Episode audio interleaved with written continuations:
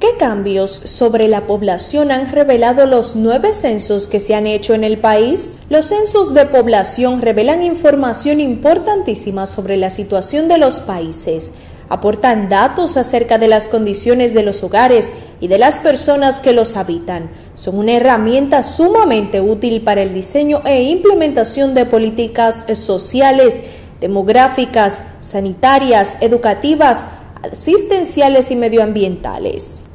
Los censos de población revelan información importantísima sobre la situación de los países, aportan datos acerca de las condiciones de los hogares y de las personas que los habitan, son una herramienta sumamente útil para el diseño e implementación de políticas sociales, demográficas, sanitarias, educativas, asistenciales y medioambientales. Según las recomendaciones internacionales, estos censos deben realizarse cada 10 años y es recomendable que el levantamiento se haga en los años que termina el censo. En República Dominicana correspondía hacer el décimo Censo Nacional de Población y Vivienda el año pasado, es decir, el 2020, pues el último se hizo en el 2010, pero fue postergado debido a la pandemia del coronavirus y la situación política, según se explica en la publicación Los Censos Dominicanos, 100 años contando nuestra gente de la Oficina Nacional de Estadísticas ONE. Ahora se espera que la fase de levantamiento de información se desarrolle durante el tercer cuatrimestre del 2022, de acuerdo al citado documento. El pasado lunes, el presidente de la República, Luis Abinader, hizo la autorización oficial mediante el decreto número 607-21. Cada vez que se hace un nuevo censo se determina que el número de habitantes en el país se incrementa. Se estima que entre 1920 y 1950 se agregaban al territorio más de 40.000 nuevas personas cada año. Entre 1950 y 1960 la cifra de nuevos habitantes ascendió a 91.120, entre 1960 y 1970 a 102.164, mientras que entre 1981 y 1993 alcanzó un máximo de 149.372 y a partir de entonces comenzó a descender pasando a 139.928 entre 1993 y 2002 y 108.712 en el periodo 2002-2010. Ese crecimiento de la población se asocia, entre otros factores, a una reducción de la mortalidad y el descenso que se comenzó a registrar en los últimos años se vincula al uso de métodos anticonceptivos. El estudio de la ONE señala que los resultados de los nueve censos nacionales que se han hecho en el país ponen de manifiesto que República Dominicana se ha ido transformando en un país altamente urbano. En el 1920, solo el 16.6% de la población residía en zonas urbanas, mientras que el 83.4% vivía en áreas rurales. Para el 2010, esta realidad cambió totalmente. Solo el 25.6% habitaba en las zonas rurales y el 74.4% en zonas urbanas.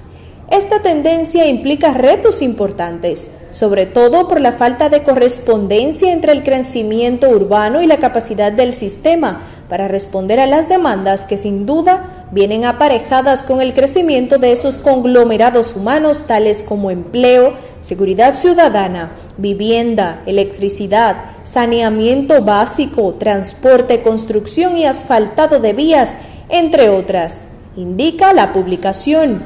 A esto se agrega que la urbanización ha traído como consecuencia que tierras de alta vocación agrícola hayan sido absorbidas por las ciudades, con lo cual se reduce el potencial del país para producir alimentos.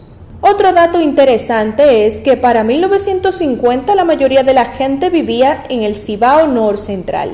Sin embargo, ya en 1970 la región metropolitana, es decir, en el espacio que hoy ocupa el Distrito Nacional y la provincia de Santo Domingo pasó a ocupar el primer lugar en ocupación.